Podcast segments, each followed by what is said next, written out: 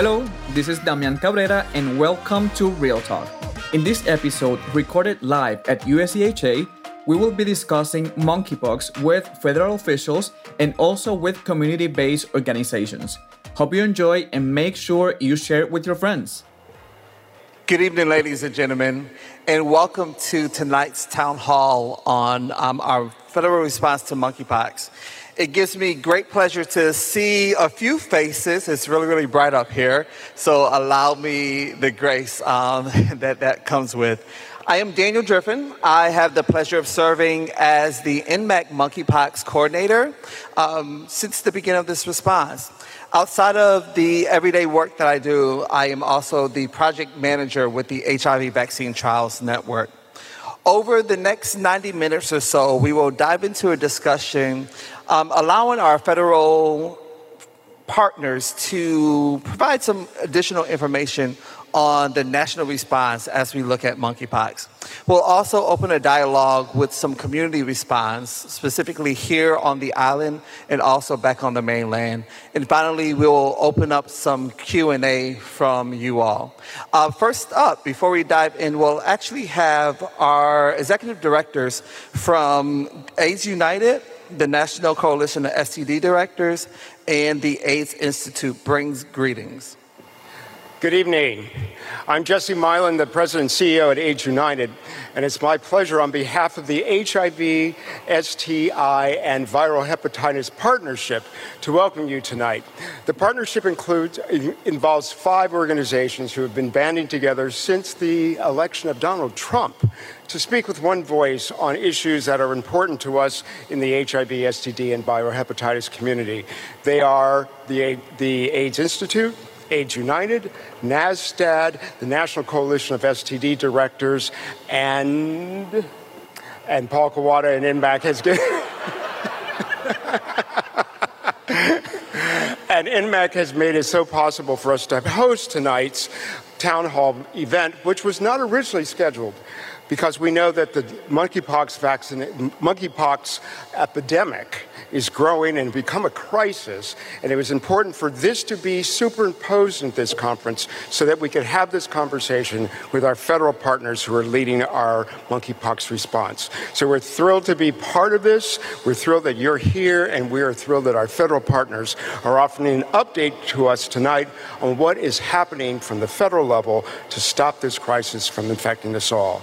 And so, with that, I'd like to introduce David Harvey and Rachel Klein from the the AIDS Institute to bring a greeting from their organizations as part of the HIV, STI, and viral hepatitis partnership. Rachel.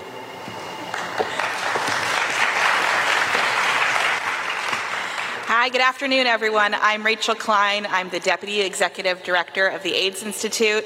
I am so, want to thank all of you for coming this evening um, after a, a long couple of days and a great couple of days at the conference. I know everyone's tired, but I think it really speaks to the importance of this issue. Um, and I'm very excited that the AIDS Institute is able to um, help uh, work on this issue with all of our allies and to be part of this evening. Um, and I really want to thank all of you and to our speakers tonight for coming to have this important discussion. Thanks so much.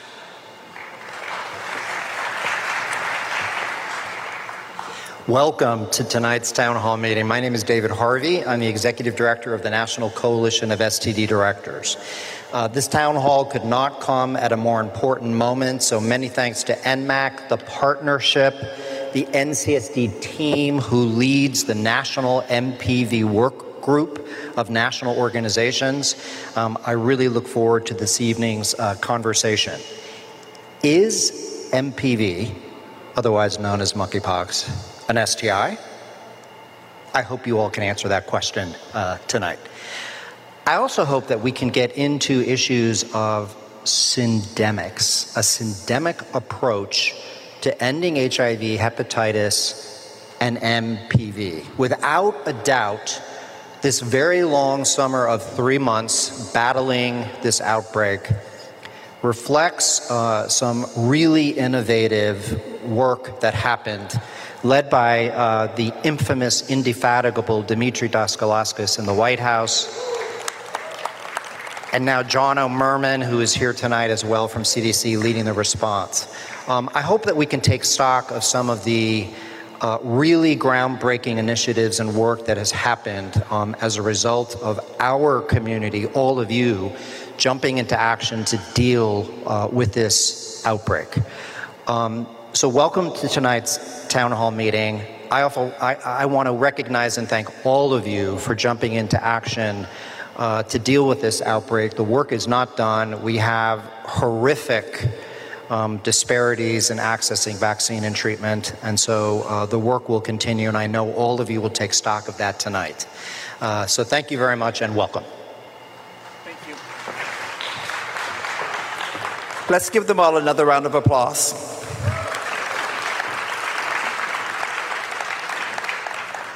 So before we continue, I'm going to have my colleague, Damien Cabrera. Where is my friend Damien? Damien, come on up, introduce yourself, friend, and let, um, please tell us how we're going to operate today.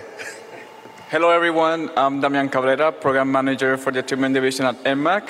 And I'm really excited to have this conversation. We have been working with Monkeypox for quite some time now, and um, we have put a lot of effort in, into having this conversation. I'm really, really looking forward to, to hearing the, your comments, your thoughts, your feedback. Uh, it, you know, this is a conversation. We want to make sure that there's space for Q&A uh, and to make sure that, you know, that your concerns, your feedback is heard. So thank you so much for coming here. I know it's been a long day, but I am happy to see you all here.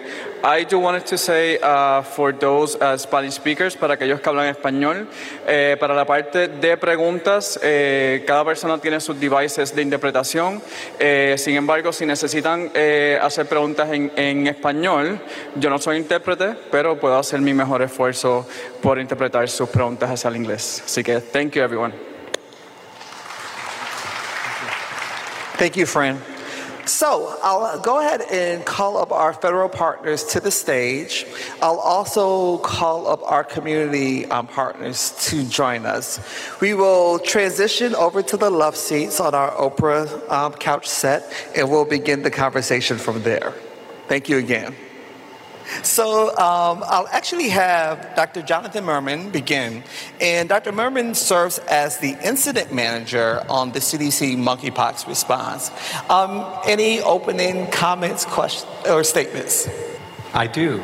First, I wanted to thank you, Daniel and Damian, and the Council of Five for, for thinking about this session and for inviting me to be a part of it. Um, it's, uh, you know, last year I remember talking um, with, with a number of you about how it was a, really a difficult time for our communities um, with COVID and with the hurricanes and, and with kind of the economic and social reverberations of those experiences.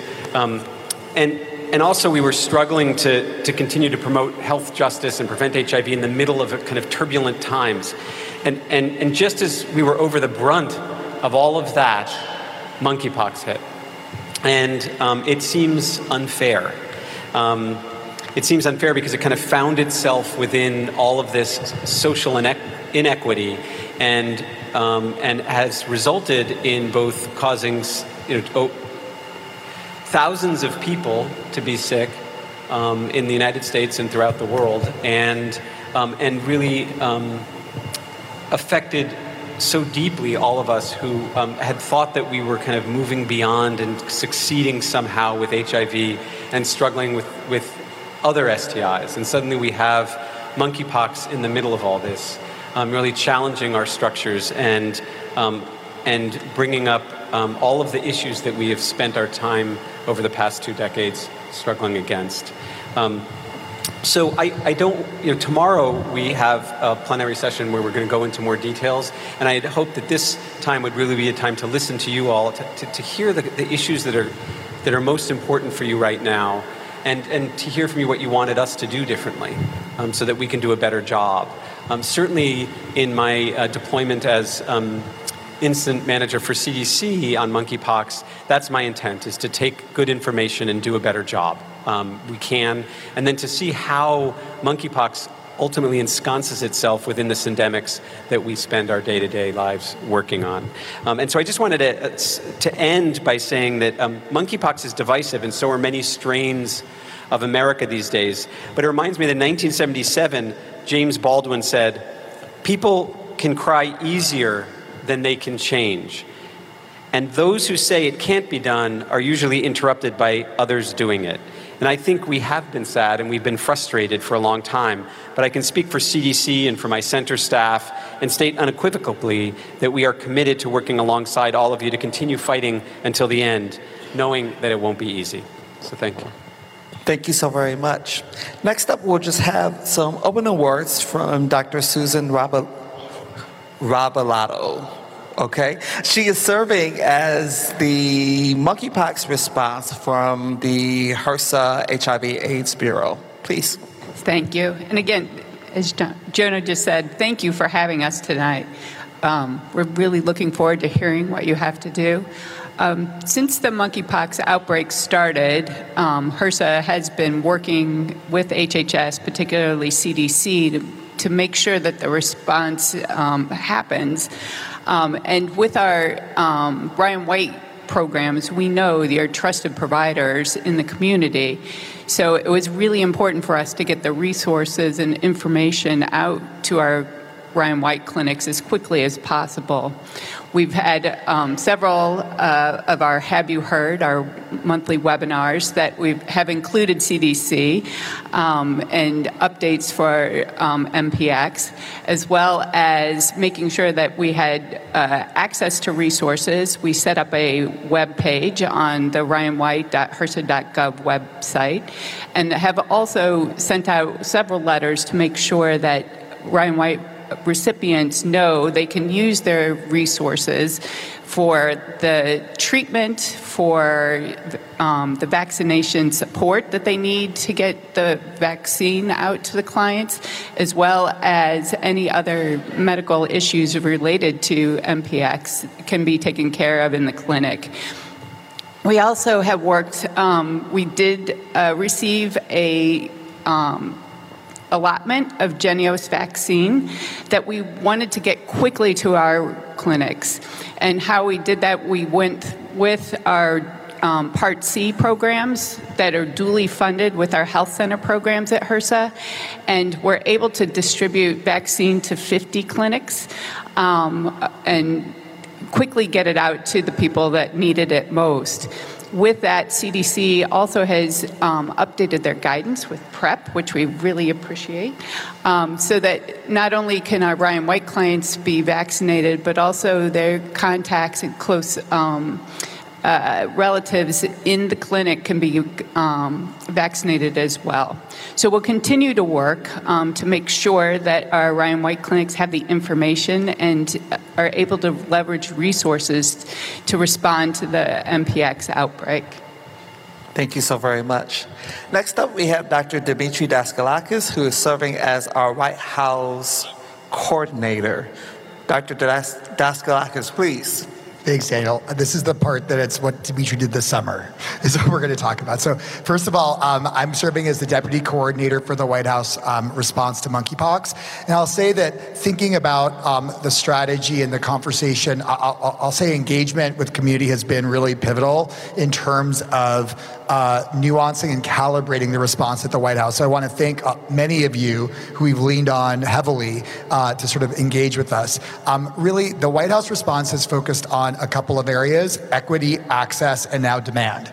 And so um, I'll start with access before equity because it was actually the one of the more important things we had to deal with early on to be able to open the door um, to strategies that would allow us to address equity in a, in a different way.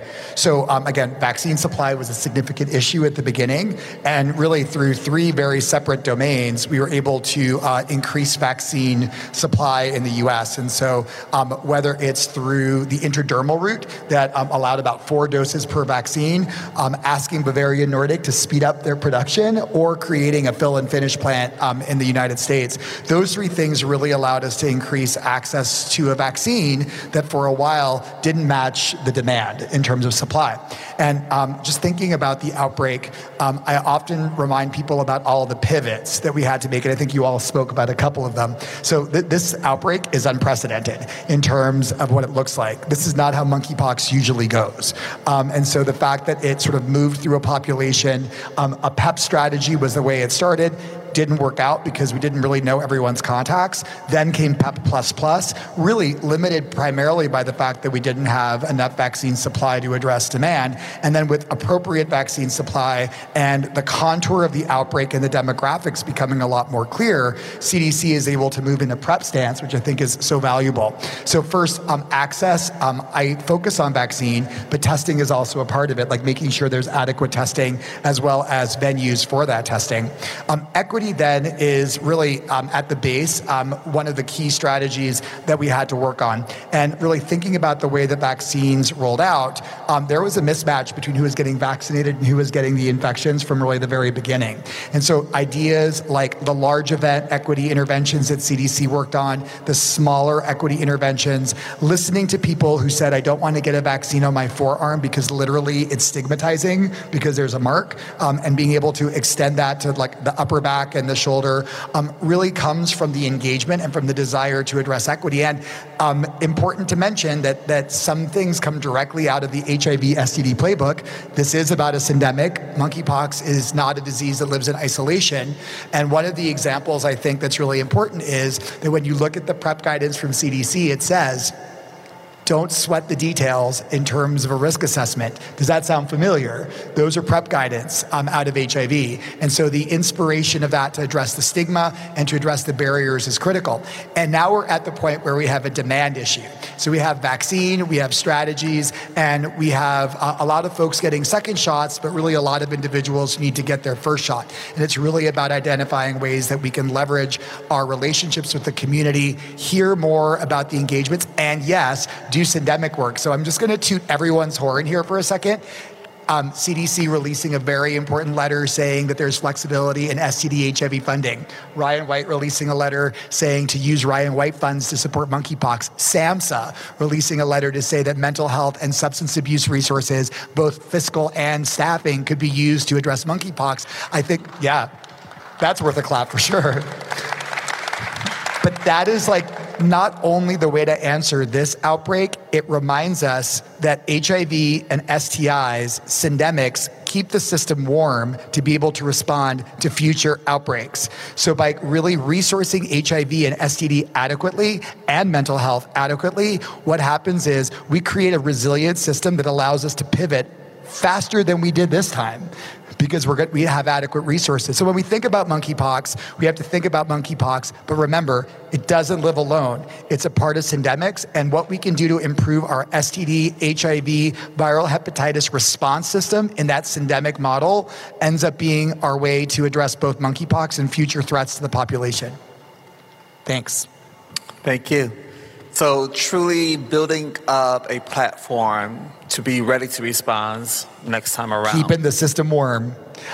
Thank I've you. been living in a hotel since I moved to DC, and I know from my frozen dinners that I have to have. It's easier to go from warm to hot than it is from frozen to hot. So HIV, STD, and viral hep can keep the system warm for future responses. That's a T-shirt, someone. Okay. Thank you. Amen. Thank you. So next up, we'll have Dr. Maribel Acevedo to bring some greetings and begin the thinking as we think about our community response. Uh, good evening. Thank you for having me and, and thank you for the panel. Yes, um, we have the privilege to uh, make an agile uh, plan of action, uh, logistics in our clinics in Centro Ararat uh, to implement um, pre work, the work, and the after work.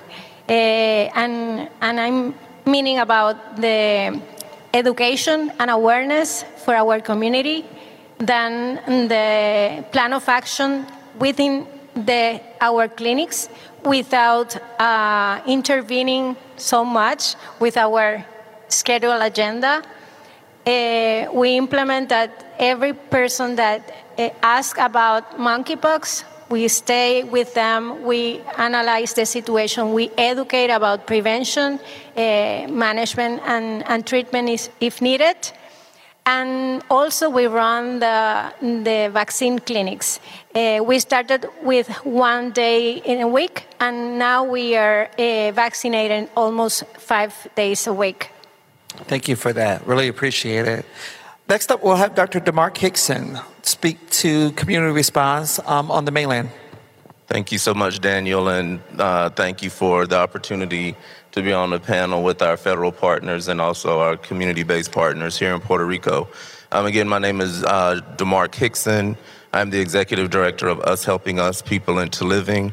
Uh, we are known, well known for our community education and mobilization uh, service delivery, advocacy, and community uh, based research. Um, and it seems like we're also becoming known for um, our Florida Culture Black People's Party as we held our second one yesterday during uh, USCHA. So we look forward to having you all to attend uh, when USCHA is back in DC um, next year. Uh, and uh, thank for the community response, in particular in DC, and as it um, is for the nation, in particular for black gay men. Uh, we probably have a mixed um, res- feeling, but we became resilient because we um, are already addressing uh, carrying the heaviest burden of HIV, but also we know what COVID 19 uh, did within the black community. And so when we started to see the increasing numbers in monkeypox, we reacted quickly, not only as us helping us, but other organizations across the nation, such as Abounding Prosperity, to address issues in terms of access. And so, um, as much as we appreciate the federal response, especially in being able to uh, reallocate funds, it became weeks and months later when initially we were told we could not use staff who was on HRSA dollars or SAMHSA dollars. Um, for us, we're not funded currently by CDC, but to hear that, that then further made us do what we needed to do as a um, community based organization. So I want to make that distinction versus some that are community placed. And so we um, really had to advocate and push our local health departments for us to establish vaccination clinics that would be held at us helping us because one, one thing that we I, I do not think that we learned very quickly with covid was even the what may seem as the simple registration system right? And we don't think about the complications that that brings when, for example, in DC, where those vaccine spots hit at one particular time in a day, that was normally around one o'clock, where many of the individuals and uh, residents in the communities that we serve have the luxury to be sitting at home or at their office to be trying to register for the very limited slots. And so, just as an example, in Washington, D.C., we know that by the time we got to 60 cases, the majority were amongst Black and Hispanic and Latinx gay men, but over 80% of the vaccinations were among white gay men.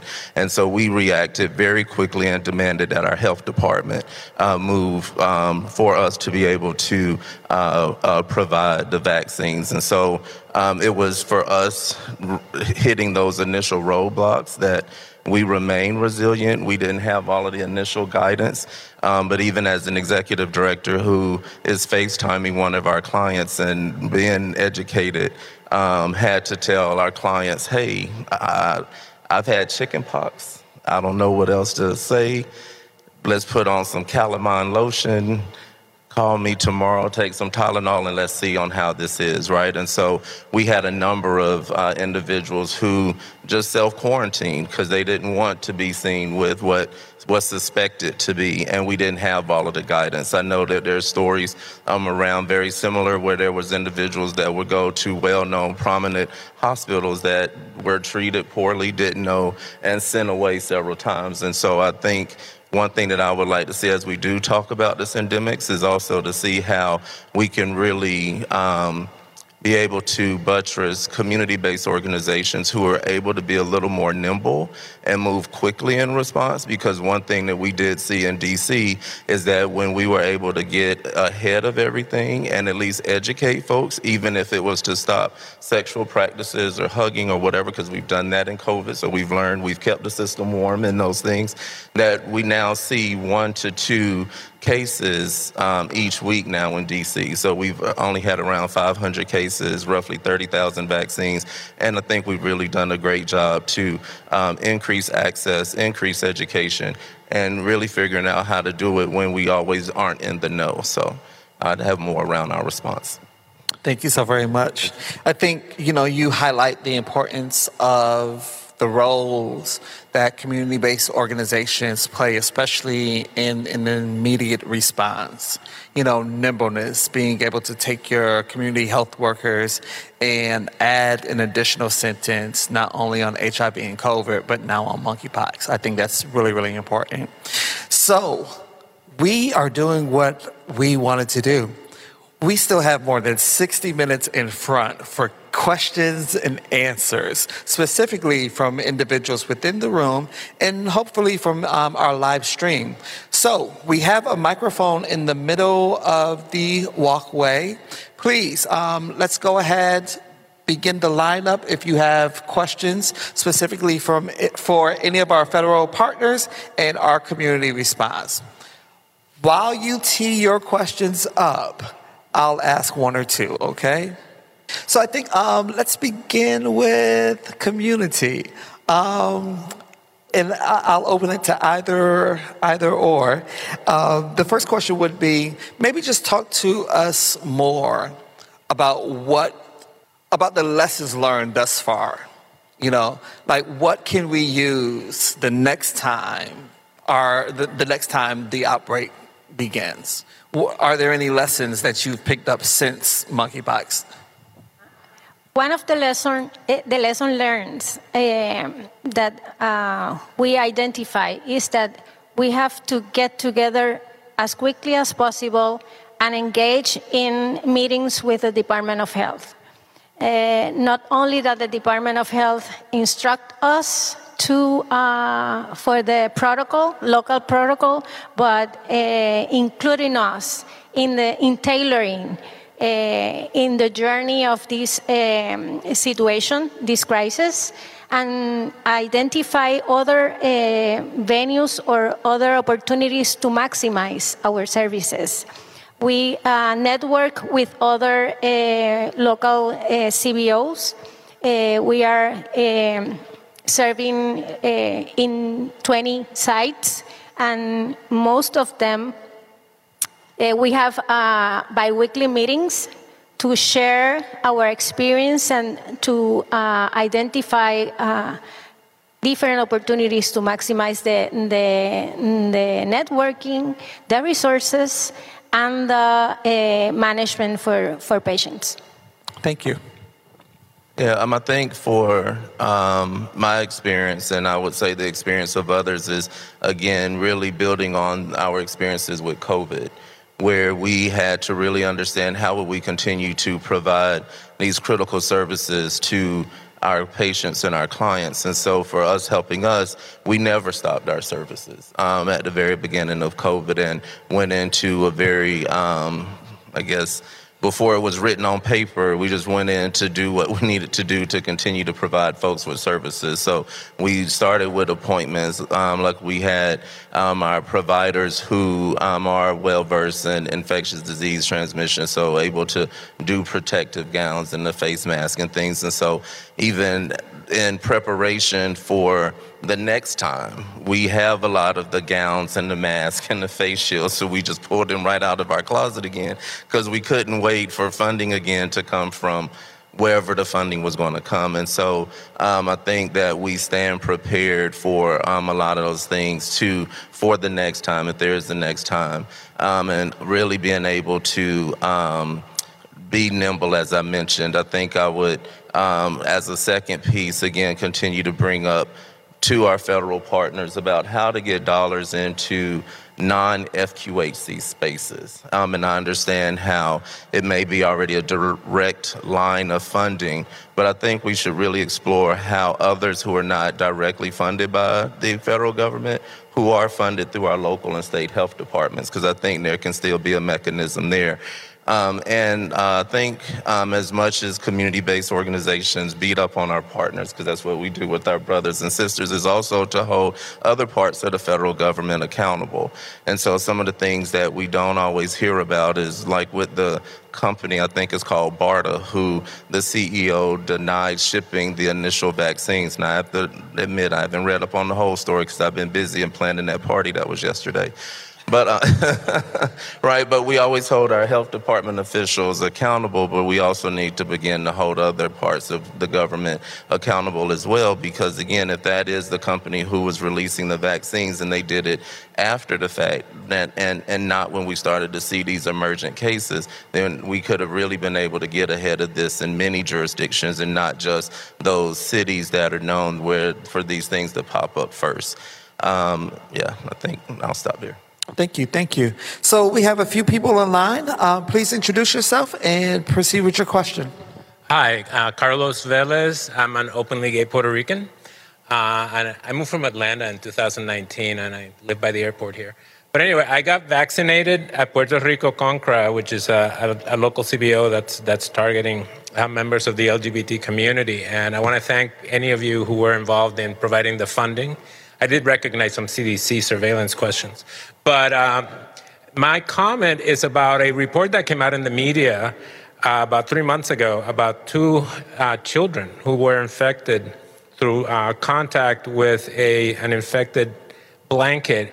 And to me, that raised immediate alarms because I lived through the early years of the AIDS epidemic where it created a lot of hysteria and people saying, well, we, we need to protect the general population from these evil homosexuals. And my question is, what is the media strategy? Because the media has been blamed for, for creating that hysteria about monkeypox that also drives people underground and they don't want to don't want to be vaccinated or they want, don't want to come up for care. What is the media strategy to address that hysteria, to, to educate the media, to say, please don't do that, uh, because it's, it's really not helping anybody? Thanks. I'll start. I'm going to say, and then I'll pass it to Jono. So um, that's a great question. So I'll, I'll say that the, the lessons learned from HIV were actually the lessons that were utilized um, from the perspective of public health messaging. So, uh, my mantra has been um, around monkeypox that governmental public health and government needs to be the, setting the example um, for how to communicate in a way to prevent stigma and to actively um, avoid it. And so, from the very beginning of this uh, outbreak, um, we really took a lesson from the HIV playbook, which was to focus on exposures and to talk frankly about risk. And so, um, I think if you look at the sort of history of the way that uh, that uh, that messaging has happened, it started by saying that this is the way that monkeypox can transmit. As we learned more about this outbreak and saw that it was really moving in a way quite differently than it would be expected, it became pretty clear that we said the way that this is most likely transmitted is through close, um, intimate physical contact, often related to sex. There's other ways that it can be transmitted, such as objects or respiratory through close, prolonged um, uh, contact. But it's really always important to sort of um, say clearly like what the uh, mechanism of transmission is without pinning it to a population. And so that I think is something that that that governmental public health in, in sort of this uh, outbreak did a really good job on. Um, and I think definitely um, the goal is whenever we see such things in the media to be proactive about correcting it. So you know it's possible that someone gets uh, monkeypox from contacting an object that has contacted someone who has had monkeypox lesions but the reality of this outbreak is it's not the most common way. And so I think that just being very clear about transmission and being very intentional to not fall into the trap of saying this is a disease that's associated with the population, but rather this is a population in which this virus um, is being experienced is really important and not just semantic, but really creates a, a framework of communication that the media will emulate at least the good media will emulate. And then um, folks who aren't doing a good job, we need to sort of be aggressive to correct. And I think we, I can say from, I, I, can speak from the White House perspective that we definitely make those phone calls um, if we see something sort of expressed in a way that is damaging or potentially stigmatizing. And I can leave it to Jono to talk about the uh, the CDC side of that. I agree with everything Demetre said, and I, I think um, in some ways we did better this time. Um, and because of starting from the very beginning, thinking about that perspective. I also wanted to highlight that science matters too in this case. We, you know, monkeypox had been transmitted previously through contact with pets and through, through you know, respiratory contact and, and touching lesions. And, and so there, the, the, the previous outbreaks of monkeypox virus, and they're different clades, so they're not, they seem not to all follow the same patterns, um, led us to not be able to, to talk as much about how it's not transmitted as much as how it is. And I think very quickly science allowed us to concentrate and say, this is, this is very different, as, as Demetre had mentioned. And, and it gave us the power to be able to talk more about how it's not transmitted. And I will say that CDC is committed to continually look into these. Um, the epidemiology to make sure that we do learn. And we know that I, I, will say one thing that just because there are a few rare cases doesn't mean that's the major situation. Or we, we need to give information to people that tells them practical probabilities so that they can take care of themselves and, and actually um, cope with having the infection in, in a way that is um, that allows them to live their life as you know and and be safe at the same time.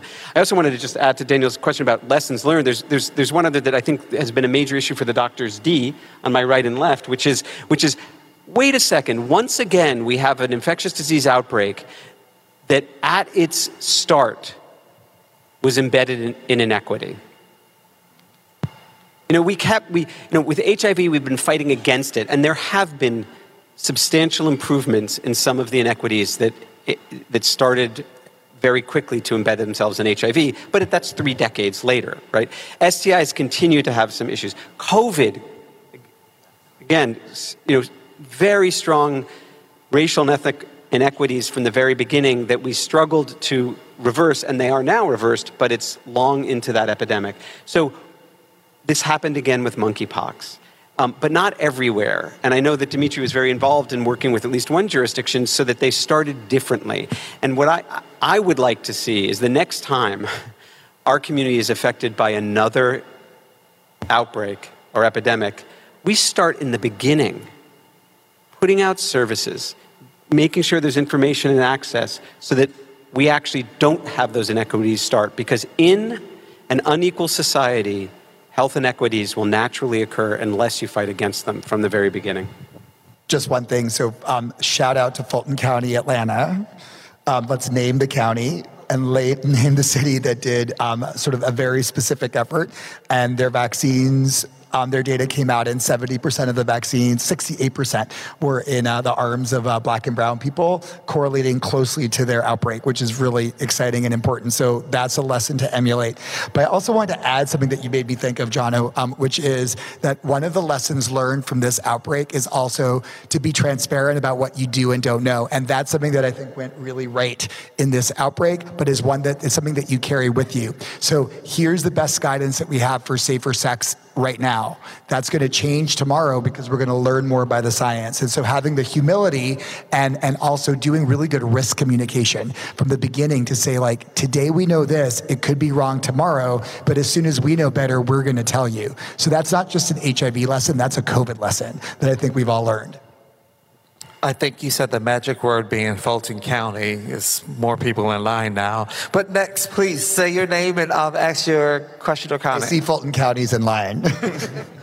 Hi, uh, Joseph Jerby. I am from Washington University in St. Louis. I also work at the St. Louis County Sexual Health Clinic. Um, so, a couple comments and a question. Um, so, first and foremost, I appreciate all of the discussion about you know the diversion of funds and how we have had an increased access of funds to a certain extent within our, within our clinics to help combat this current outbreak. However, that has to that doesn't exist in a vacuum right? We exist in the context in which a lot of our resources have been diverted because of covid. A lot of our individuals have been diverted because of that. DIS has been diverted because of that. And we are already reeling from that And local health departments, as we know, for years have been underfunded. And so my question is on the federal level, is there any plan to continue a sustained funding for local health departments in order to be able to combat outbreaks such as Mpox? But also, I would like to comment on the fact that I come from Missouri, in which you know there isn't underfunding a lot. There's not a lot of funding of public health. I'm going to be completely honest here, but especially with access to treatment and vaccine, a lot of our vaccine supply and treatment went through state health departments into local health departments. And that in and of itself serves as a barrier, especially with respect to TPOXX. You know, when us as infectious disease providers who are actually seeing patients have to go through state health departments, state epidemiologists, let alone the paperwork, which you all did a great job at, like decreasing the paperwork. Thank you very much. We, we're very grateful. But at the same time, the fact that state health departments still have the ability to say, well, no, we have to wait for this, or oh, we have to wait for that, that in and of itself serves as a barrier as well. So, how can we decrease the red tape, especially with respect to access to treatment, which we know if we get access to earlier is better? And we, of course, want equity with respect to access. So, we're very lucky. I work at an academic institution where, of course, we have the resources, but other places, especially rural places, in my state and in my region don't have those resources. So how can we decrease the red tape in order to increase access and de- you know increase equity? So can I have Jono address the long-term sustainable funding for outbreak response? Sure. I, can, I can do that. And I, am sure everyone has comments about the state and local relationship and the ability to get resources to where they're needed. It's, it's, a, it's a a really important issue.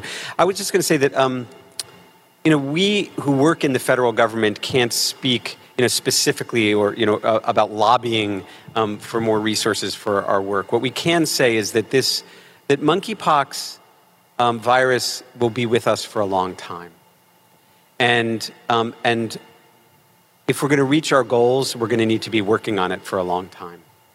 And as Demetre highlighted, the, the syndemics cause overlapping issues that we need to be able to address for the long run.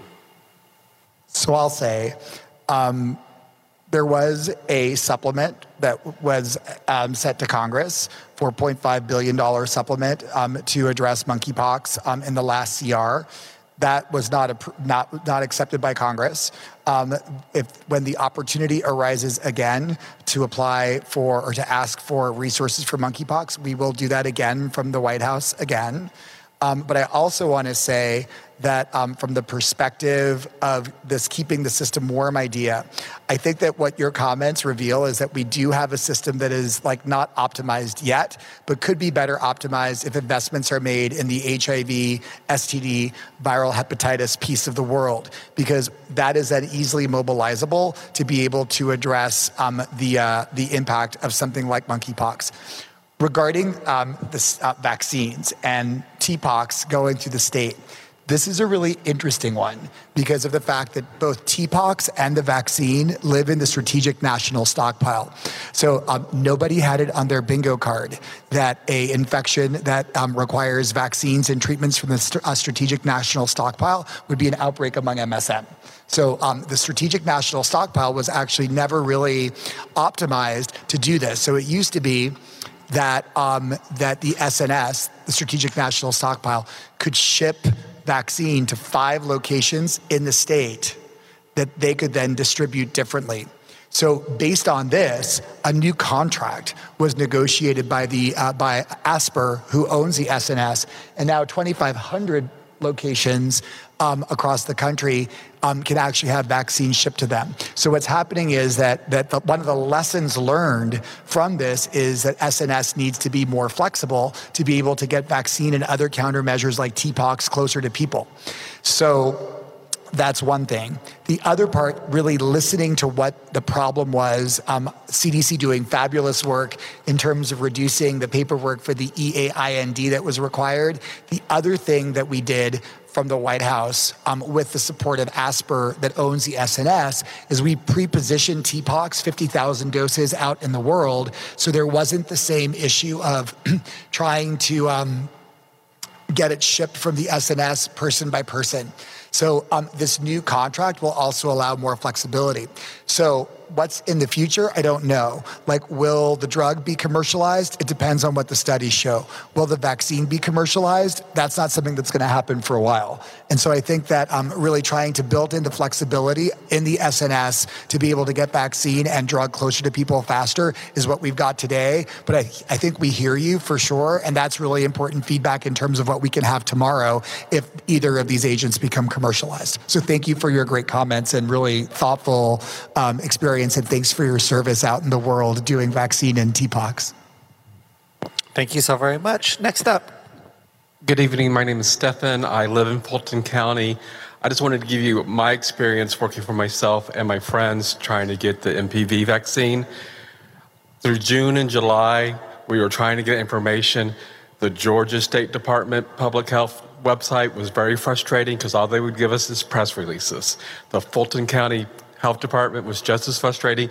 No live person, no real information, just the same press release saying things are coming. I was hearing from friends in DC and New York, oh yeah, we're getting scheduled, we're getting our first shots. I'm thinking, Fulton County, we should be getting our shots. Finally, at the beginning of August, DeKalb County next door got some, but the appointments were gone in a minute.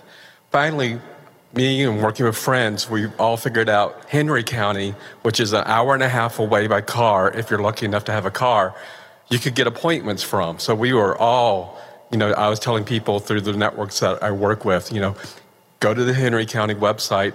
They were great. Finally, you know, Fulton finally got together. They did a wonderful job at Black Pride at the end of August, but the whole summer was so frustrating and, you know, again, this is just a story to tell y'all. I know y'all know it, but uh, it just, you know, hopefully things can get better, especially in states where it just doesn't make no sense that there's, if there's 60 counties, there's 60 different ways to get something. And I'm just very frustrating, but thank you very much. Thank you so very much. Thank you. Next up, please. Hi, um, I'm Justin Smith. I am at Positive Impact Health Centers in Atlanta, which is in Fulton County. Um, so I have two questions. The first question is concerning the Jynneos vaccine. So um, we know that we went to the intradermal vaccination strategy it really as a way to increase the supply. Uh, now it seems like we're at a place where the supply isn't really the issue, it's more of the demand piece. Um, for your consideration, would you all be open to sort of considering a future in which moving back to the original kind of dosing schedule is something that you would recommend, um, given that, again, we're not sort of in that sort of uh, intense scarcity um, period anymore. Um, and also given you know a lot of the concerns that have come up with the intradermal injection in terms of like more uh, long-term uh, marks on the arm and things like that. I know that we've had some guidance around where you can actually administer that have addressed some of that. But that's still a concern we hear a lot in community. And so just was wondering kind of what you're thinking about that is. Um, and then the second question is really around uh, testing. So I think um, we've done a lot really to scale up our ability to deliver vaccinations, and I think that that is largely working a lot better than it, it did. But I still feel like the testing piece seems to be a place where we have a lot of, to use your words, lesions, right? Um, and so what are sort of the thoughts around kind of how we can improve that part of the system? Because that's still places where people are you know calling to be like where should i get tested? I went to you know two doctors and they didn't know how to do it. So i think there's also like a, a clinical education component where um, i know friends that have gotten tested and like the doctor swabbed one lesion which isn't right you know? So just how are we trying to fix that part of the texting access uh, part of our system? Thank you yeah, great. Um, hi, thanks, Justin. So, um, it has been a changing environment for for the vaccine. So, as you said, there's kind of a switch from um, a, a, time of scarcity to a time of um, relatively ample supply.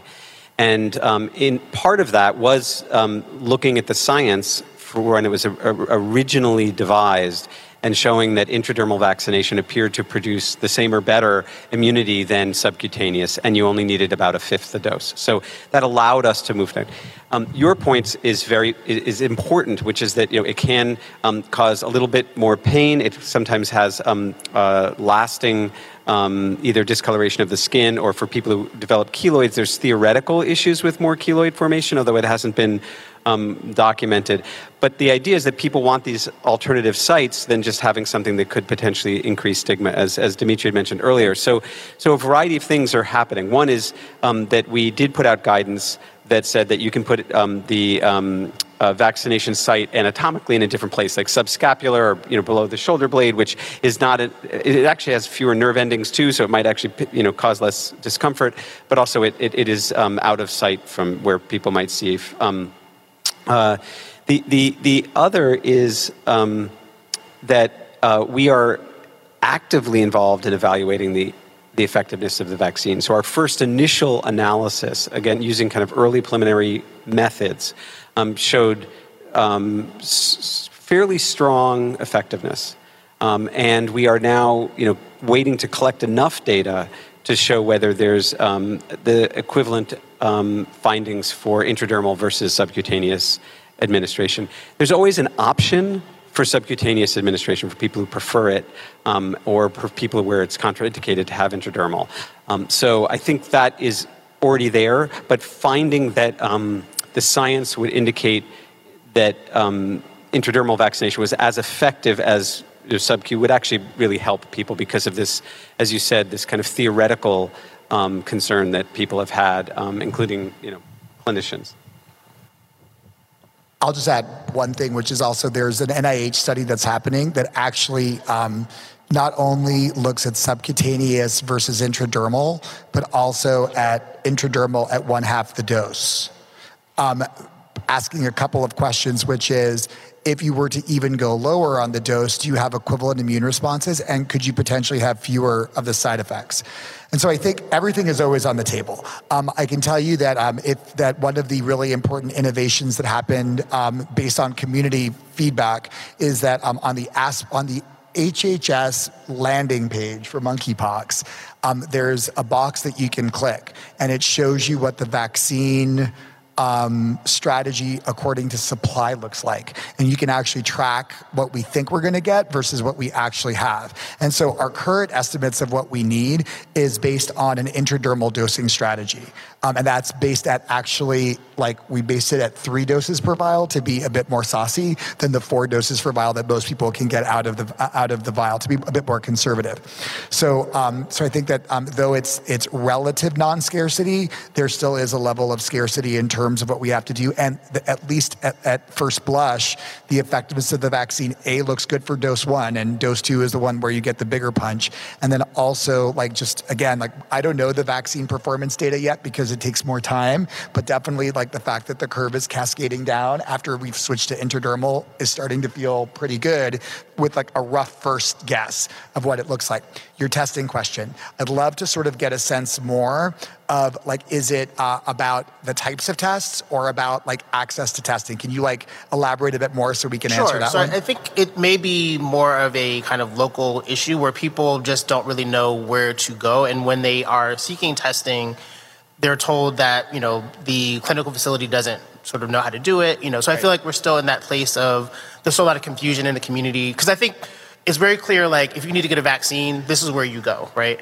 Um, it seems to be for community that it's less clear, like, if I need to get a monkeypox test, where can I go, right? And so it's really kind of both a communication issue, but also thinking about how do you make sure that the clinical team is actually able to do the test appropriately. So trying to solve for both of those things. So I'll just be controversial and say one really interesting way to solve that is to develop a multiplex test. So it's embedded in testing for for uh, other um, other infections such as either gonorrhea, chlamydia, depending on if we ever get to the place of asymptomatic screening, or from lesion-based screening, something that tests for syphilis and HSV. Something that we should definitely advocate for and keep um, asking for like sort of the resources to sort of get to the next level.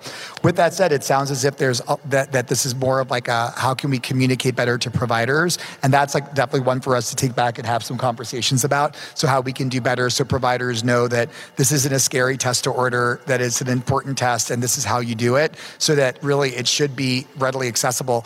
Um, from the access perspective, you know, CDC moved at a really fast speed to go from this is a test that lives in the laboratory resource network in public health labs in resp- like something that lives there in response to bioterrorism into something that's commercialized. And so like it seems as if the, the issue isn't so much I can't order the test, more of like the I, we need to communicate better to providers about how to order it and like what that really means in terms of, of like you know what samples I get, what specimens I get, and that it's like something that should be like embedded as part of their differential diagnosis. So we're going to have to take that one as a note and take it back to figure out how we can do better. But uh, that feedback is really important. Thank you. Thank you, Justin. And I think um, if I can just add one more part to Dr. Smith's um, comment and question about the subcutaneous versus intradermal, I think from community, it didn't come off as that. It came off because we started as this, as you mentioned, Dr. Mermin, already in uh, inequity. And then when the intradermals came, especially for black folks, it was why am I giving this watered down version, which already had been we had a lot of our white counterparts, white gay men who had already gotten the full doses, and now, as black and brown or black and Latinx and Hispanic gay men, we're getting now given this intradermal. So I think that's one uh, very critical piece to say that as we look at and possibly prepare for the next outbreak of whatever condition, that we do really start off in the place of equity and that um, and and access. And then I think just one last point um, that I wanted to make, um, in particular around the sustainability, or no, back to the testing, is possibly classifying monkeypox as a sexually transmitted infection and embedding it already in our integrated HIV and STD screenings. Because we've been doing this, especially as community based organizations, I know since I think Us Helping Us receive their first testing grant in 96 right? And so we are a place to go for testing. And so I know there were several um, organizations, and I know as um, a black gay man who's living in DC, knowing Daniel, talking to him about our experiences to get ahead of it in Fulton County, right? Very similar uh, with Kirk Myers in Dallas, Texas, who embedded testing with, or, or the vaccine within testing, and I believe we're able to identify um, almost 10 individuals who are unknowingly living with HIV, right? So not to continue to segregate tests as we often kind of do in our population of people and really think about how we create these integrated strategies for uh, things now and to come. I see we have two folks standing in line, but before we go back to the questions, I, I think you gave me a great pivot, um, especially thinking about people living with HIV. And being mindful, you know, I think it's 40% of those folks um, impacted by monkeypox are also living with HIV. So I wonder for Dr. Susan, you know, what are what are the ways that we can use monkeypox to either bring folks who have fallen out of care? Again, I live in Fulton County, so we have 19,000 people out of care in our EMA. Um, what are those ways that we can use this um, outbreak, you know, to begin a new conversation of what does um, healthy um, medical care look like for those people? Thank you for that question. That's a great question. Um, I think, you know, th- through our Ryan White programs, we have, you know, trusted people in the community. And I think really having them have a voice in this and get the word out and engage the population that they're dealing with and and from that grows more community trust and messaging. So I think that that is one way that we can do that. But I think I'd like to sit and think about that a little bit longer too, because I think that there's some really there could be some really innovative things that come out of this. Usually, these kind of situations do bring uh, innovation with them, um, and I think that you know the Ryan White program. Actually, I'm a bit partial, as I, as you can tell, but I think the Ryan White program, their providers really are. Um, pushing the envelope for public health in general. Um, so. Yes, I have to uh, go back to the, the questions regarding the access uh, to evaluated patients. I think that one of the things that we have to have in mind is that we have to be empathized with patients looking for information. And we have to take time to give them the orientation that they need because sometimes they they go to different places looking for the information and they didn't get it so we have to be empathized. We have to have compassion because it's uncertainly uh, uh, they lack of trust of or, or mistrust uh, among the healthcare professional because sometimes they don't get the answers that they are looking for. So we have to take the time to listen, to accompany the patients, and to uh, explain uh, that this is a condition that can be acquired uh, for contact, not uh, sexually transmitted, not because of sexual orientation or gender identity. Thank you for that. Empathy is really, really important. Please. Uh, hi, thank you so much for being here. My name is Julia Zigman, and I'm a senior program analyst for HIV at NACCHO. I wanted to say I really, actually, I have a question about TPOXX, but first, a comment.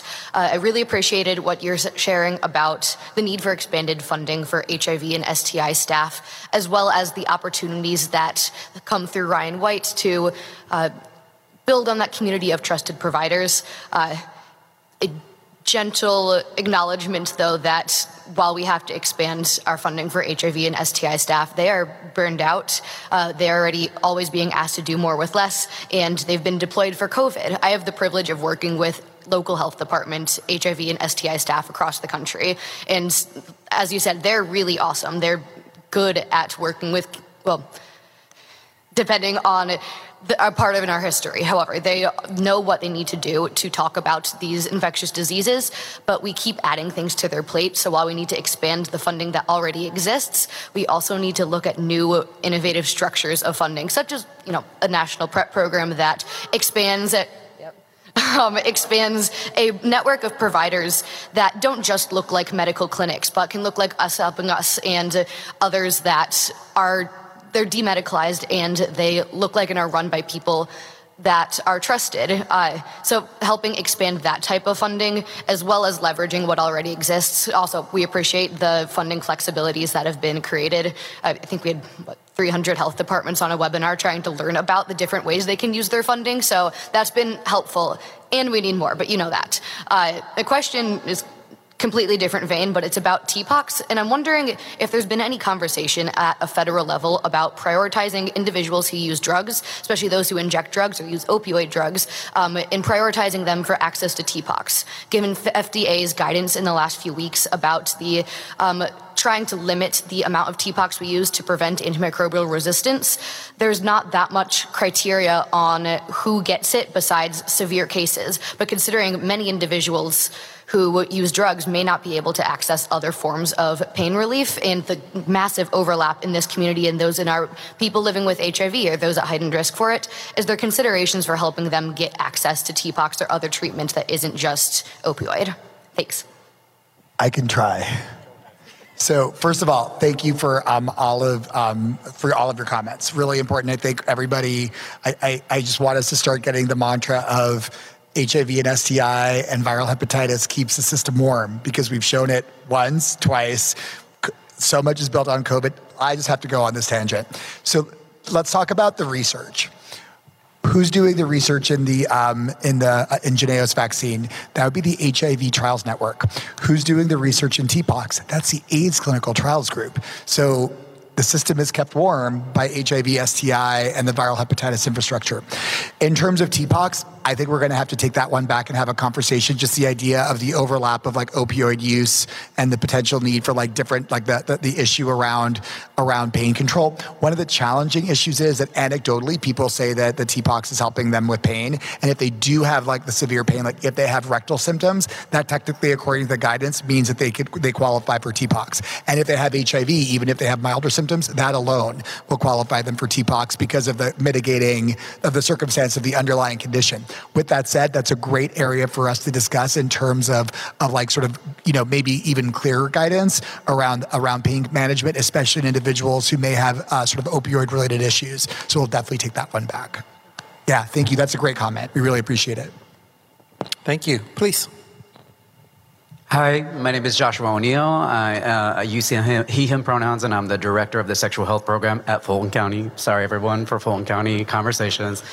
Before I get started, I saw some confusion in the room around the terms intradermal and subQ. So, just for folks that may not know, subQ is kind of the back of the arm if you get an injection, almost like a flu. You can correct me because I'm not a medical provider, like a flu shot in the back of the arm versus intradermal is more like a TB reading underneath your skin. So, we can use language that people understand. Um, next, I, uh, these gatherings would not exist without advocacy and especially activism. So I'm here having a conversation with two people, one from the CDC and one from the White House. Uh, thank you for having me. And I want to point out, and this, you know, I guess I should start by taking some sort of responsibility for Stefan's comment and experience earlier in Fulton County, because uh, there's a lot of frustrations. You know, we uh, put 800 slots up, and within four minutes they were gone. Uh, uh, you know, they were. It was very tricky. We responded responded in a lot of ways, and I would love to share all of those ways because I think we learned a lot of lessons and I think that we overcame that. But my first comment that I wanted to say, ironically, uh, um, is that when this first started in the first several weeks of monkeypox, uh, and you can correct me if I'm wrong, but the, the site that I was using as a resource was this Jynneos distribution website that showed how many uh, doses were a- allocated to certain districts throughout the United States. And um, Georgia was the fifth highest uh, state in terms of the amounts of infections that we had, with one of the lowest uh, uh, distribution rates, allocation rates in the United States. So we had 3,200 up until I, at least three or four weeks into uh, this uh, uh, epidemic or this outbreak. whereas some spaces like New York and California had between 30 and 50,000 doses allocated to them. And then there were states throughout the United States, I can count at least seven, that had a quarter to at least half, if not a quarter of the infections that we had, but had twice as many doses allocated to them. And so I think it's your responsibility in your spaces to ensure that the places that are hardest hit, the hardest hit are the ones that get uh, the attention and the resources initially and immediately. And so I just want you to consider that when these things come up again in terms of uh, it shouldn't have to be through certain people who order vaccines for whoever, however they're sort of the, the distribution pipeline works in states uh, to be to be the, uh, the the only reason or way that they get access to these vaccines. It takes people at a national, federal level who have uh, more agency over these situations to be able to ensure that these places get it. Um, because Fulton County is still behind in terms of the amount of vaccines that we're getting, um, and that's just an advocacy or activist comment. The other thing that I want to request from you all is that I think we tend to wait for guidance from folks that are really top down. And I think that that's really problematic because what happens is the guidance comes from folks that are often disconnected from what's happening on the ground, where we're, you know, we've done over 8,000, almost 10,000 vaccines in Fulton County currently. And um, I'm already seeing issues like, you know, lack of access to treatment. So all of our peers are at home struggling and pain and don't have access to treatment. And we as a community need to figure out how to get information to them them about home care, around whether it's antihistamines, whether it's calamine lotions, whether it's sitz baths, the ways in which we can ensure that they have some sort of like uh, tools or information to minimize the impact of, of monkeypox uh, uh, on them and, and on our community. And unfortunately, it's like not medical and we can't give medical advice. So the State Department of Health isn't putting it out, the CDC isn't putting it out. But we need to ensure that like what we're coming up with and, and the information we're giving to our communities has like a megaphone in the ways ways in which the tools you have, whether it's the websites, whether it's the guidance, whatever, so that you can uh, uh, magnify this information. And another example of that is hyperpigmentation, right? We're talking about this spot that's left through this uh, intradermal uh, access. And we have found in Fulton County that it's actually deterring people from coming back to get their second shot. And there wasn't really any information around other places to get the vaccine. Or uh, we're also not having conversations, again, about home care. What are some ways in which you can minimize this? This, this appearance of this spot, which could be keeping it out of the sun, which could be certain vitamin A oils, right? So we're talking to people at Emory to figure out who are clinicians, like what are the solutions to making sure that this is, uh, it, it, that we can get this information to community as, as quickly as possible. Like great that we vaccinated at least 70% of black and brown people, but if 70% of black and brown people were coming through and we like made sure that they had access, but now has this issue that's coming up with that's unaddressed, like how do we ensure that we're responding accordingly so that they know that we're in, that we're here for it and we're uh, giving them all the information that we have as transparently as possible. And I would love to make sure that that gets also magnified. So that is my request to you is like, instead of waiting for this top down approach, I'd really like to figure out a pipeline for us or like a way for us on the ground to get information to you so that you can respond to what we're seeing on the ground. Thank you. Couple things. So first of all, thank you. Um, so um, first about the vaccine allocation, I think that um, in real time things changed. And so at the beginning, um, the vaccine allocation was based on a ratio of actual cases versus um, projected individuals who could be at risk for monkeypox. So the sort of number of people living with HIV in the jurisdiction, along with individuals who would be uh, PrEP candidates or people who had indications for PrEP. So um, that's flipped. And so it was 25, 75% cases to, to uh, at risk population. That then flipped to 50 50. And that's when I think, at least in Atlanta and in Georgia, you saw like a change in vaccine allocation and more, and, and the cases powered up beyond the population at risk. And so um, having that sort of nimble ability to sort of change um, is why sort of vaccine allocation, again, started to mirror more what you were seeing on the ground because it was originally based on the risk population because we wanted to make sure that there was a baseline of vaccine that was going to places that had uh, individuals at risk, even if they didn't have cases. So what's important is that like, you know, we we listened and made a flip um, really based on the feedback. So that feedback was really important. And it's good to know that like lots of jurisdictions haven't pulled down their allocation for phase four yet, which means that we still have plenty of vaccine based on demand because really um, a lot of the rules um, are actually superficial. Um, if there's a jurisdiction that needs vaccine, all they have to do is give a call to ASPR and ASPR works with them to get vaccine. But we're not hearing um, sort of a really high demand for additional vaccine currently. But totally take the note. Um, your um, Fulton County guide to hyperpigmentation is great.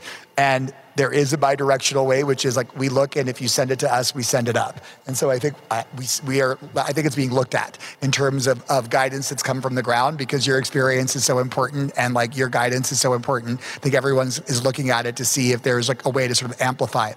Pain management so um, there was guidance about pain management that came out of CDC really, really early on because of the fact that um, that that um, we were hearing that so many providers were under treating pain because there was a disconnect between what the lesions looked like and what people complained about. So that went out um, as well.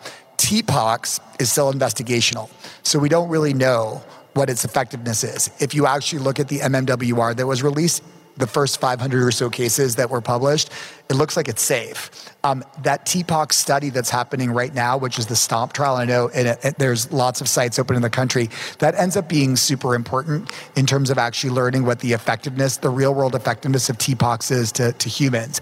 In the meantime, though, the EA-IND exists, and also the guidance for uh, for uh, for uh, pain relief is also there since it's so important. I think we got a good note about thinking about maybe nuancing it more for folks who are opioid users. So um, I think that um, you know, your feedback is really important and keeping it coming because we tend to respond to it and try to fix where we can to be able to sort of uh, uh, leverage the response so it actually um, addresses the changing needs on the ground. So thank you so much. And thanks for your work in Fulton County.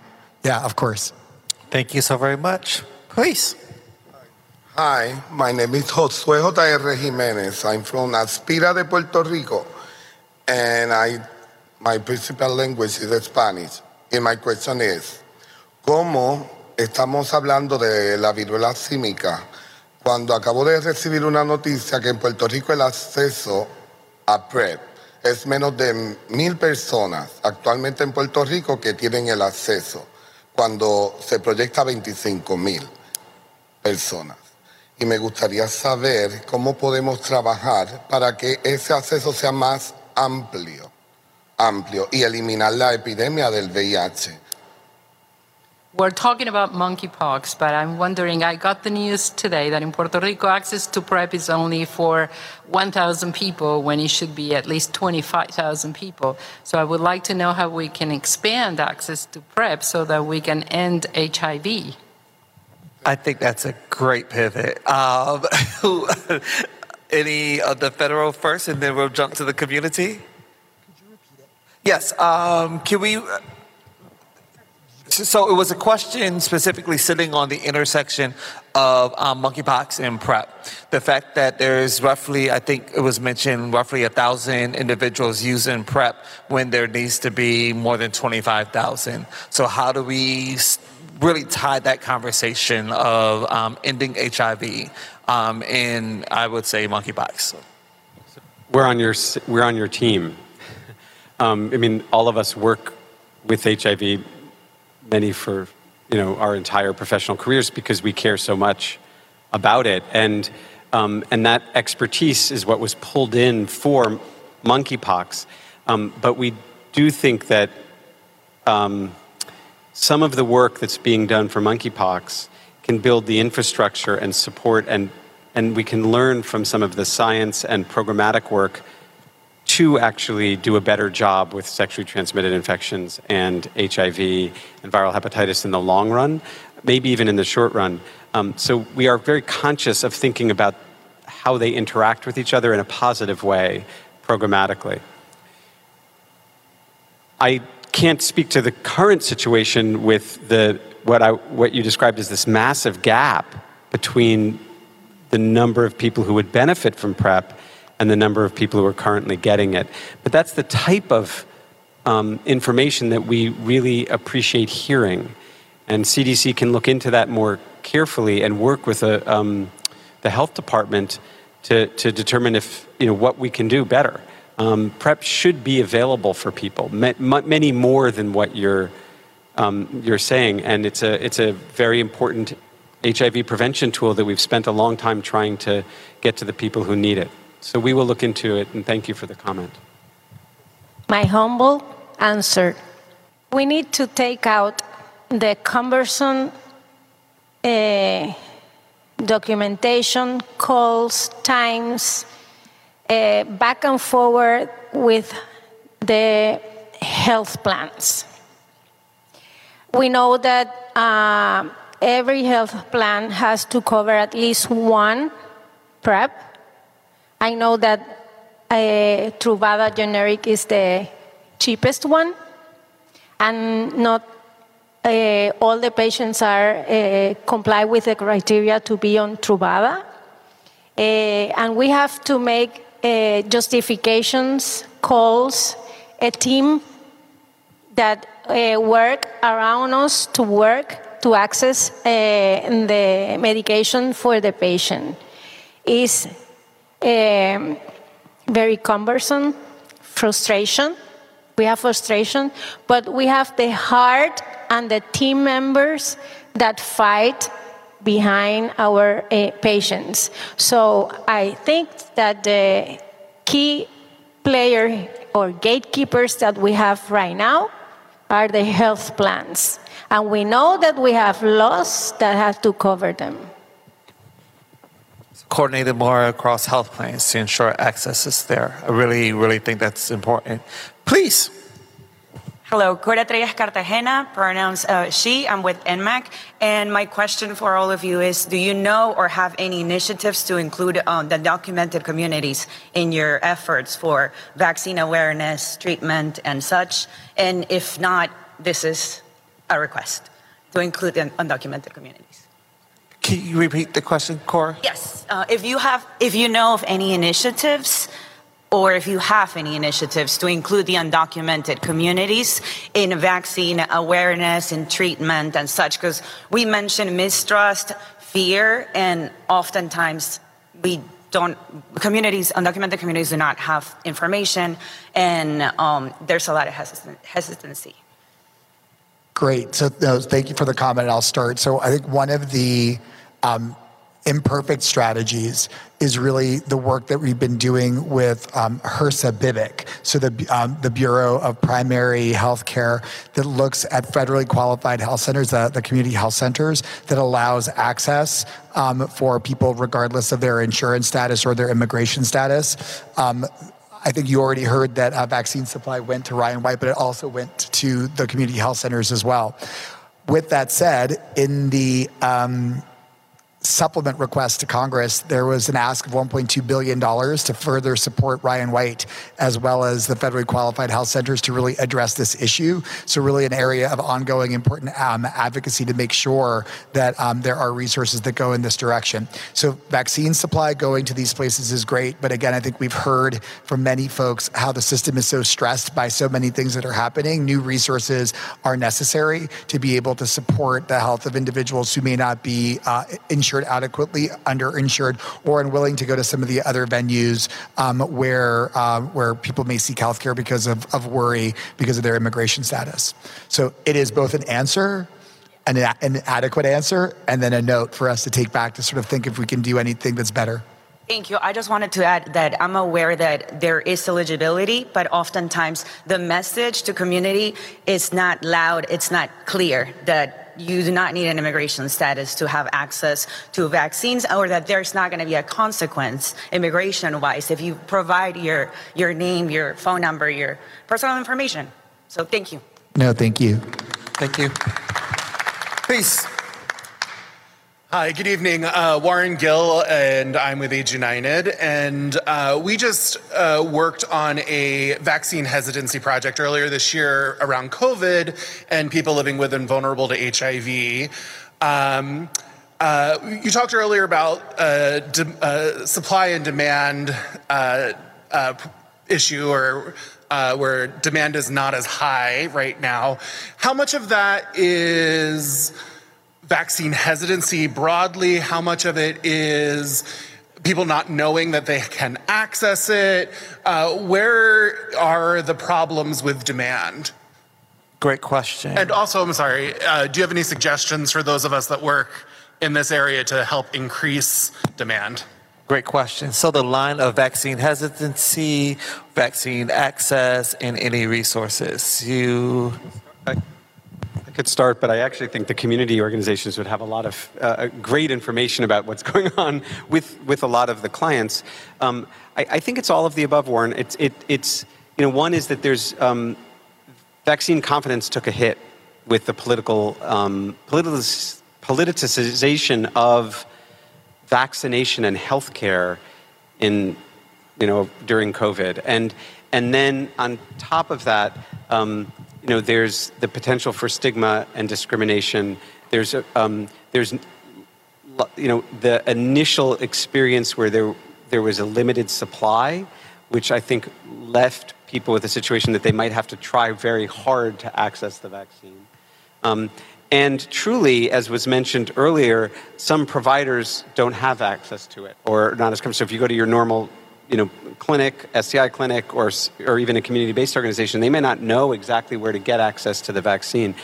Um, I will say, though, that's what we deal with in our day-to-day lives if you work in hiv or stis this is what we do. We know how to both you know have campaigns that support the information that that meet people where they are. We have influencers that are trusted by the community who can find out kind of what's going on and share um, you know, helpful tips. We can change the policies and structures of the systems that, that essentially don't pull people in. And, and ultimately, what I'd like to do is have a situation where instead of us asking people to think about getting vaccinated, we actually have a system in place that brings the vaccine to people. And we have a lot of programs now that are increasingly you know, doing vaccinations at you know, pride events and other kind of situations for, and venues where people are going. But that also has to happen at the clinic. It has to be where you, know, you don't have to ask your doctor for. Uh, a, a, a, monkeypox vaccine. That should be something that, that is automatically, essentially, offered to you um, be, be, because of the information that they already know about you. And although that's an ultimate goal, um, I, I, think we're on the path to get there. But, but um, once you get beyond the early adopters, the people who really care a lot, and, and in the beginning of an outbreak when people are afraid, it, it really pulls in traditional public health and community to be able to respond in the ways that we, um, we've been doing for many other things. Thank you. Did you want to say anything for the community? Yeah, I'd say from the experiences that we've seen, the strain that the supply gave already gave folks an ill feeling. Um, I think that, again, building on the lessons from COVID, folks took those lessons and really self quarantined, if you will, change behaviors, as I mentioned before. Um, and I think for those who received their first dose, I think they just said, okay, I got enough coverage. I think I've seen enough on social media, et cetera, that I'm kind of aware um, to, kind of see the things to look for right? And so we also talk about we have sex positive framework at Us Helping Us, and we talk about why, like, do you have sex with the light on or the light off? And if you have it on with the lights off, you aren't able to explore and see what you're getting into, if you will, right? And so helping folks to really understand these different pieces, and I think um, with that, people have really started to not demand the monkeypox uh, much more. We um, have a second office in Prince George's County, which is oftentimes known, said as, or known as Ward 9 of DC. Um, and we actually had to cancel our last clinic because there were only eight people who registered. And we send this out massively, work with the health department to broadcast it um, I've heard we have a better response for one that we have on this Wednesday. So I think that's just a part of it that I think people have just gotten tired because, again, we're just trying to come out of COVID and uh, these different things. And I think just as one last note where we've been talking about sustainability and how do we make sure that we have this equitable system, I would encourage everyone as we are looking for November that we are really taking our advocacy to the ballot box, where we want to have a Congress that does represent those who have our best interests. And so, not only just on the House and on the uh, Senate side, but also as you have jurisdictions such as DC, who is fighting for statehood, and other jurisdictions such as Puerto Rico, who vote where their voices are not counted, that we also begin to look at um, our advocacy in those efforts as well. Because as the model with DC is represent is represent taxation without representation. So thank you. Thank you. I, I would like to add that hes, uh, hesitancy uh, can be overcome with education, massive education among the island here in Puerto Rico, we have a very good uh, communication uh, from the Department of Health, from every CBO, including Centro Ararat, that has a very active communication uh, presence uh, regarding uh, the topic, and also to be available to answer the questions, to take the time to uh, for their concerns, and to talk with every employee that has a, a concern about it because the employee that is educated will educate others, including their family. So it's, it's like a wave. Uh, so that's our highlight for, for this uh, topic. Thank you so very much. So, believe it or not, we have 34 seconds to go, okay? I think this timed out excellently, okay? So, we actually will have our federal um, partners back with us tomorrow for our closing plenary, which I am certain you all will be present with us, right? I, I didn't hear that. It's okay.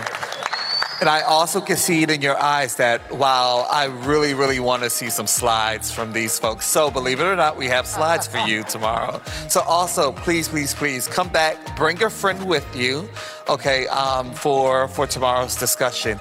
Any last minute things that you just have to get out that will not wait until tomorrow morning? Just thank you. And Give yourself a round of applause. Come back tomorrow. So again, we really, really, really want to say thank you um, for participating tonight, and we look forward to finishing our conversation tomorrow during our closing plenary. You all have a safe night.